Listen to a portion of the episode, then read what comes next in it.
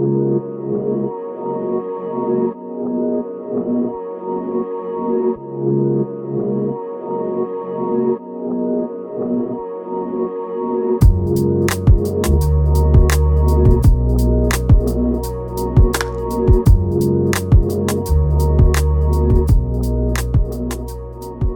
Welcome to Share Truth Apply Scripture. I am Jordan Shambly, joined as always by the one and only Cedra Sarton. Is that my name now? The one and only? Is that, that become part of that my is, name? That is your correct prefix, is the one and only Cedra Sarton. And with us today in studio, we are absolutely proud to have Mr. Tony Perkins with us. He is the president of the Family Research Council and also the host of Washington Watch, which of course you can hear on AFR. Yep, you can listen to that every day, mm-hmm. every weekday at 4 p.m. Central Time. Yeah. So tune in for that hour. I think that's a great time for your drive home from work. It is. I, am I'm, I'm happy to be in the car with people as they go home, and uh, happy to be with you, Jordan and Cedra, today. So awesome. good to uh, to be with you here at AFR. Well, we are we are um, we are grateful for you to be with us. Um, and you're also uh, the reason you're here at A, uh, at AFA today. Uh, there's something coming up very soon. Cedra, why don't you tell us a little bit about that? Well, I, I don't have just tons of information yet, but it's something I want people to be on the lookout for. Mm-hmm. So if you just go to afaaction.net, you should be able to uh, eventually get that information. Just check it every day, and I think is a good rule. Yeah, absolutely. Check it every single day. Be on the lookout. So that's um, just a good collaboration between mm-hmm. FRC and AFA, mm-hmm. and Tony has come in today to hang out with us. And I'm sure everybody is hearing him all day on the radio anyway. So just be on the lookout for that. And um, the reason we wanted to have you on with us, Tony, there are so.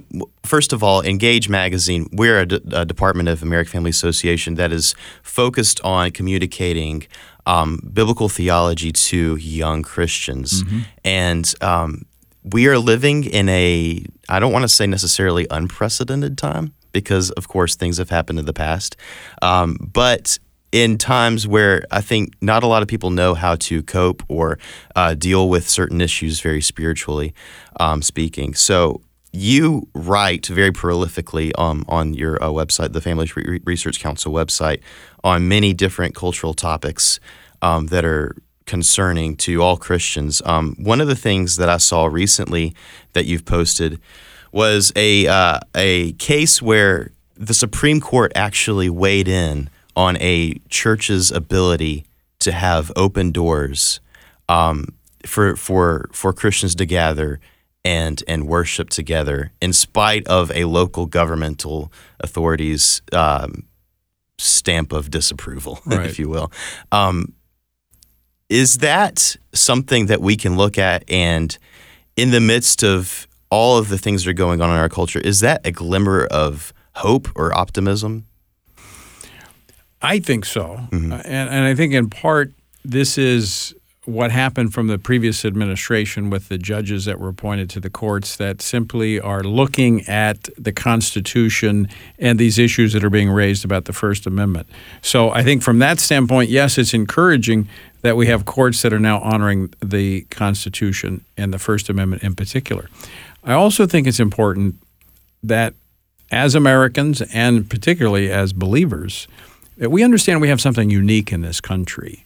And I also serve as the uh, was chairman last year, vice chair this year of the U.S. Commission on International Religious Freedom, which is a bipartisan commission, nine commissioners, mm. and and we literally look at the issue of religious freedom around the world. I, I go to some of the been to some of the worst places where persecution takes place, not just for Christians, but for for a lot of religious minorities, but Christians in particular.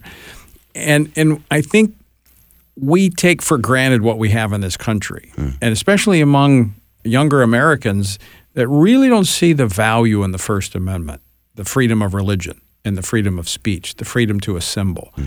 These are fundamental. Our founders made very clear very specific guidelines or protections, a firewall, if you will, around those first, what we call our first freedoms. Mm.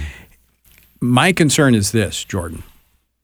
And if we don't take the necessary steps to protect these fundamental freedoms by exercising them, using them, uh, mm. defending them, right. that we could end up like some of the folks in Sudan um, other places in the Middle East, that it's not just a matter of not being able to meet, it's a matter of life and death. Right. Absolutely. Um, there's a there's a trend that I'm beginning to see, and you've probably seen for many years um, in our culture, where the emphasis of individual liberty has been taken away, and there's more of an emphasis on an individual's responsibility to everyone else in a culture. At least that's the way it's being framed. Um, so when a church decides to open the doors and they have I mean, l- let's say that they're they're they're you know being careful. You know, they're they're um, you know spaced out and they're um, being reasonable. Some would say, um, but they are not neglecting to gather together. Some would say that that is irresponsible. That is putting pe- people's lives at risk, and individual liberty is not worth that. Um, how did we get to this point? Well, Cedra, how do we get to this point? I'm just living it in, in the moment right now. I don't, yeah, it was a process. Mm-hmm. Uh, but one, I think I'll have to. I have to be very candid here. I'll probably step on a few toes, but that's nothing new. Uh, I think part of it is our education system in America that we have failed to teach our history and why these things are important, and those that are quite frankly anti-American. America is, and again, I'm gonna I'm gonna ruffle some feathers. Maybe Go ahead. Absolutely. uh, America is an exceptional nation. Now, I think we're losing that exceptionalism that we have, but part in part the reason we were exceptional exceptional is because of our Christian foundation. Hmm. Because of the high priority we placed on the individual, making all lives valuable and worthy of protection under our laws, and the, and what came from that, we became a nation that literally blessed the world. right. Why do people want to come to America? You don't see people trying to to you know get into Saudi Arabia. You don't see people trying to you know cross fences to get into Poland. Right. Um, they're coming to America, even even in our worst administrations. Right. You know, during the Barack Obama administration, where we had onerous regulations, we had, you know, the economy wasn't all that great. People were still Mm-hmm. coming to this country. Why? Because it is a land of hope and opportunity. Why? Because we have that Judeo-Christian overarching worldview. Now we're losing it. It's not the predominant worldview anymore, and there are those systematically trying to to deconstruct it. But the reality is that's what has made America the nation that it is. Right. And if we lose that, if we lose the understanding of the importance of that, and we're just like another house on the street, we're gonna we're gonna have the same results as any other house on the street. Wow. And you, I think you can definitely point at. Uh, you mentioned a while, a little while ago, uh, religious liberty, um, and I think you can definitely point at that as that was the heart of the reason why our nation was at one point, and still is, um, a very unique and um, exceptional Well, it nation. was it was the origins, and, and, and I'm glad you brought that up, Jordan, because this is one of those pet peeves of mine. is you know Thanksgiving time we talk about the Pilgrims. They came to this country for the freedom of worship. They wanted to be able to worship the way they. Uh, no, no, it was the freedom of religion. They had the freedom to to worship when they were in Holland. They went from England to Holland, back to England, then came here. Right. The reason is they wanted to build community around their faith, and so and, and this is something I was just reading. Actually, one of my daughters was telling me this now that the uh, the whole Protestant work ethic is now considered to be racist. Um, wow. Because we, what that was, the, the Protestant work ethic, in a nutshell, was this: everything you do, you do for the glory of God. And so that's what, in part, made America productive. Is that we weren't working for ourselves; we were working to bring glory and honor to God. God prospered it. America became an economic engine for the world, and now we're trying to destroy that. Right. That's incredible. Uh, the, the dismantling of just really what the, the heart and soul of our nation was. I mean, it's happening right before our eyes. And um, I'm glad you mentioned the Pilgrims because they were such an amazing example. So I was raised in a household where every every Thanksgiving my dad would pull out um, t- uh, two books: Margaret Pumphrey's uh, Story of the Pilgrims um, and uh, the the the the governor of Plymouth, It was Of Plymouth Of Plymouth Plantation. by Yeah. William Bradford. And so we would read through those stories um, around Thanksgiving. Yeah.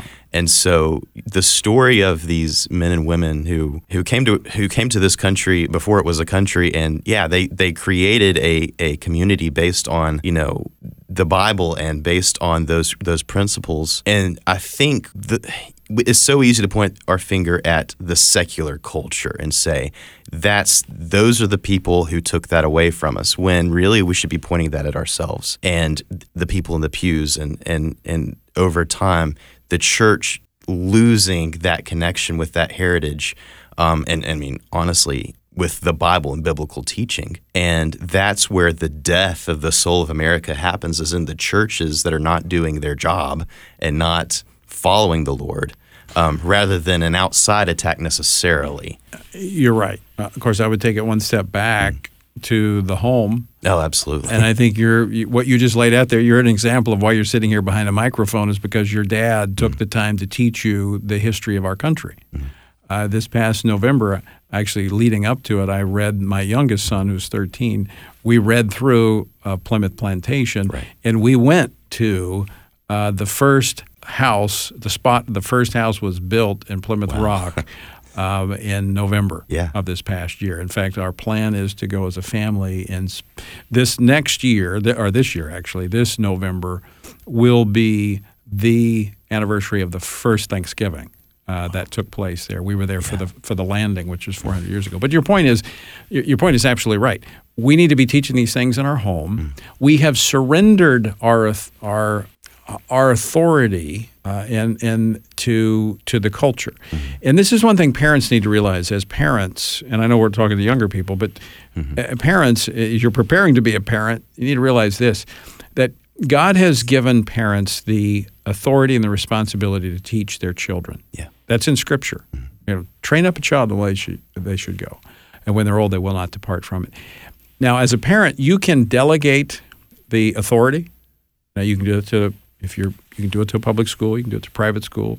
Uh, you can delegate the authority, but you cannot delegate the responsibility. Mm-hmm. God is not going to hold that second grade teacher accountable Absolutely. for how your child turned out. He's going to hold you accountable.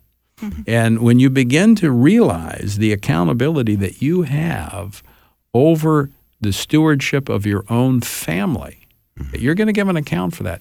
And if we all took that level of responsibility that God has given us, that I see it as actually an opportunity. Absolutely. Yeah. But if we took it seriously and did it the way God wanted us to do it, we would solve, to your point, we would solve a large portion of the problems facing our country today. Yeah. Uh, and I'm just thinking too, I mean, of course, over the past year and more, um, our, our society has undergone many changes because of the, the pandemic and, and the, the government's handling of that. And a byproduct of that change has been schools close down and children go home to be with their parents, who are mm-hmm. also at home most a, lo- m- m- a majority of the time. And I, and I said this before on a, on a on a episode when this was beginning to happen. I was like, this is exciting to me. Okay, I, I'm a, I'm a homeschool kid. Yeah. I, I, um, that was just my life. Yeah. and and um, Again, another Yeah. reason why you're sitting behind that microphone. um, but I, and growing up now, I see definitely the benefits of the, that decision that my parents made. Um, and I'm not saying that if if parents have made a different decision that that was wrong or anything, but for my parents, that was the right decision. But I'm excited because um, now with children of my own, I see that opportunity, and I see the opportunity now that conservative and, Christian families have. Now their children are learning lessons in the home. The the parents are listening, and have that direct contact that they didn't have before. Um, regardless of what we might might think about the public schools being shut down, whether or not they should be open again, we absolutely need to be taking advantage of this opportunity. This is golden. You are absolutely right. I've said that the silver lining to the coronavirus was what happened with education. In fact, when uh, former President Trump began to beat the table saying, open the schools, I said, hey, wait a minute, wait, rethink this, Mr. President. Perhaps not yet. because what's happening is parents, for the first time, were being exposed to what their children were actually being taught, Right. and they were shocked by it. They were also growing frustrated with teacher unions that were more concerned about themselves than about the students. And so parents were looking at alternatives. Homeschooling grew by about 50% uh, that year. Uh, many have chosen uh, private schools that fought to be open. Is this the the the, the contrast between the two is is so stark. Here you have you know the teacher unions like in Chicago uh, refusing to to to to uh, to go back to class. You have private schools uh, in several states suing the governors wanting to go back and hold classes while the other, I mean it's polar opposite but it shows you the power of the free market. Uh, when when you actually have to work to make money you have to provide a service to get income you're motivated. Well you have these public government schools that they don't have to do a thing and the tax dollars are still flowing to them. That's incredible. And and then you've got uh, and I just noticed a trend in underpaid teachers who are who are stretched thin amongst a class of 25 or more kids. And then you have kids who are not getting one-on-one instruction that I think is very important. They're hearing things. They don't know how to process. They don't know who to talk to because all the adults in their life are too busy. Yeah, um, I my former when I was back in uh, an office uh, when I left office, my legislative assistant went back to school, got a teaching certificate, and began to teach. And she taught for about five years, in in a very affluent area. She taught second grade, and she said, "I, I can't do it anymore." Hmm. She she because the kids, and this again, this was an affluent area. We're not talking about inner city but they were coming ill prepared. Hmm. Uh, the home situations were horrible, hmm. and so she spent more of her time trying to counsel these, you know, second graders as opposed to teaching them and overseeing their education. And so, really. In many cases, we have teachers that are being tasked with almost impossible jobs. Um, but I will not let the teacher unions off the hook. I know the individual the individual teachers, you know, I know a lot of them, and they many of them have are in there for the right reason. They care about the kids. The administrations, do, in many cases, do not back them up, but the teacher unions are absolutely horrible. Uh, in, in almost every case, they are advocating for more power and for the leftist agenda in this country and could care less about the individual teachers that are in the classrooms. Wow. And your point, um, many of these children, like you said, they have horrible home lives. Yeah. Um, and so we, I mean, our heart would be like, you know, our, our first instinct would be, well, okay, we need to reopen the schools so that you know Right. they're they're in a safe place and they're getting uh, the attention that they need. That's not always the case. No. I, I, I mean, I'm I, I know a few teachers and I, and um, the the stories that I hear are just they try. You can try as a teacher to be that influence, and, and many are, but you're not with them. You're with them for maybe a few hours, and Well, I one thing I do say, and I should say it here as well, that I encourage believers, followers of Jesus Christ, to to, to seek the Lord and where He leads you to serve. And I do believe that God calls us to different professions, different occupations, mm-hmm. vocations. And I pray that God would continue to bring teachers, Christian men and women, into the classrooms of America. Now, I'll be very candid. I do not believe that if you i i the vast majority of public schools in this country are teaching um, really a godless worldview, a humanist worldview.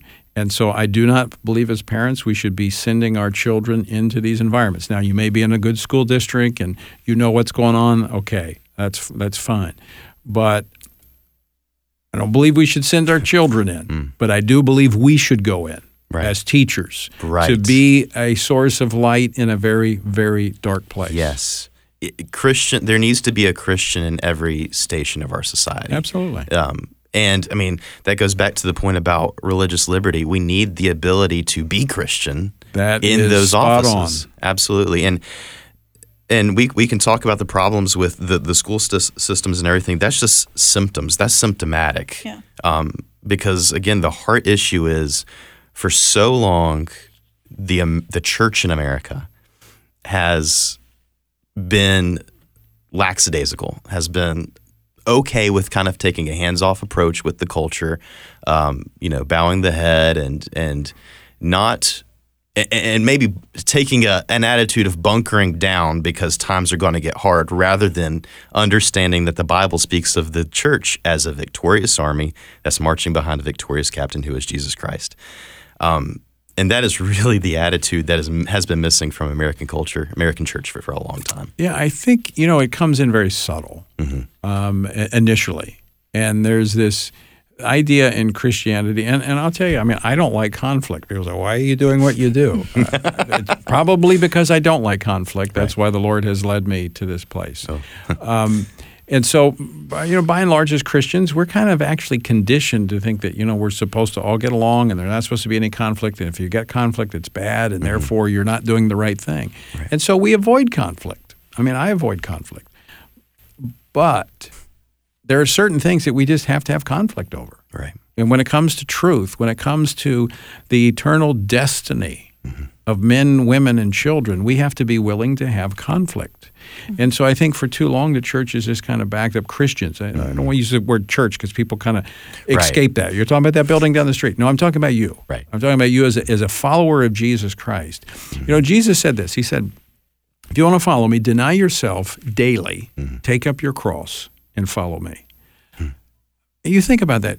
You know, we think of a cross. Okay, that's a that's an instrument of death. Yeah. Deny yourself. Deny what you want. Deny your your aspirations, your dreams. Deny yourself. Be willing to die. Take up the hmm. instrument of death on your back, and then follow me. Wow. That's that is a pretty profound call. Yeah. And so Jesus didn't candy coat what it meant to follow him. Mm-hmm. And I do believe that in a large part that's been a challenge in the church is that we've candy coated the gospel. Right. Jesus said come and die. Mm-hmm. We said come and let's have a picnic. Yeah. I mean, how how can you die in a in um, in a culture that's just coddling you? You know, yeah. how how can you die? Well, that's the battle plan, isn't it? Um, I, I, think of each year we have a, a, thing that we do called the Orange Letter Campaign, mm-hmm. where we allow the AFR listeners to write letters and we send them to Christians all over the world. In the past couple of years, our emphasis have been on missionaries in you know three you know over 300 missionaries that we send letters to, but we've sent letters to Syria, to North Korea, um, to Nigeria, and I you know you think you look at those Christians and they are it, it, you know, they are being killed. Mm-hmm. For their belief, for speaking out. And in here, we are able to record a radio program fairly safely. I mean, you know, we we're not sitting here in fear that someone's going to come busting in any moment, and so that it just that's the stark difference. Yeah. Mm-hmm. Here. Yeah, we you know we're seeing early signs of persecution in this country. Mm-hmm. You know, but as you point out, and I've I've been with many of these people in these uh, different parts of the world who have lost loved ones, who have been imprisoned, uh, who have faced death because they name the name of Jesus Christ. And here, we're fearful of having a negative post on our social media page. You know, yeah. Christians just need to toughen up and realize mm. that Jesus said over in John chapter 15 and 16, he said, Look, the world hated me. They're going to hate you too. Yeah. And, and, and so don't be disturbed by that. I mean, Jesus told us not to be surprised when this happens. Mm-hmm. And so we just need to re- and this this goes back to a bigger problem, Jordan, is that Christians aren't in the Bible, the Word of God, like they should. If we spent more time in the Word of God, reading systematically through God's Word, not jumping around, you know, or thumbing through the pages, but just have a systematic reading plan like we do at FRC. We've got a mm-hmm. two-year journey through the Bible called yeah. Stand on the Word. You can find it at frc.org slash Bible. It takes 15 minutes a day. Mm-hmm. But then you can put everything that's happening in the world around us in context. Right. And you're less anxious because God said this is going to happen. Mm-hmm and this is how you deal with it. Mm-hmm. And this is the end of the story too. Yeah, I mean, uh, and it ends good. It ends great for those who know yeah. Jesus Christ. Absolutely. Um, now we tend to think of uh, the culture war and and um, how to have a cultural impact in the short term. Like, what can I do today, um, and how can I affect change today? maybe we need to start thinking long term. How would we do that? How do Christians need to start digging in for the long term battle? That's a, a very good question. I think we have to have it in eternal perspective. We need to see things in light of eternity because some things. I mean, I would I'm just we're reading right now in Jeremiah uh, in our two year Bible reading plan. In Jeremiah, we just in fact just read where uh, he uh, tells God tells him to write this all down, and it's about the the deliverance that's going to come to the captives after 70 years of being in Babylon. And that God is going to be faithful. I loved you with an everlasting love. And and so being in the midst of captivity for 7 years it didn't look too good. But with a, with an understanding that the hope of God's ultimate deliverance. Maybe it wasn't going to be for you, but maybe it would be for your children mm-hmm. that you prepare. And so maybe we won't see the change that we want tomorrow, or maybe we will. But going back to the pilgrims, in the book that William Bradford wrote, it was four reasons he said that they came to this country. One is they were concerned about the security and safety of their children. Not the physical safety because they brought them to a wild country. right. They were concerned mm. about their souls. Mm. Yeah. But the last one he said is they wanted to they wanted to propagate the gospel of Jesus Christ even if they would be but mere stepping stones to those that would take the gospel. Right. Mm. And they were looking to future generations. And we need that's a part of that eternal perspective is looking not at ourselves and today and our own 401k but it's looking at future generations and what foundation we're laying for them. Mm. And when we have that eternal perspective that we're a part of something much bigger, then we can make those temporary sacrifices. We can sustain ourselves through those moments of difficulty, knowing that the story goes on. Amen. Great. Well, thank you so much for being on with us today, uh, Tony Perkins. Um, we'll put the link to that uh, Bible reading plan in the show notes of this episode. Cedra, don't let me forget to do that. I got you. All right. And uh, until next time, guys, continue to share truth and apply scripture thank you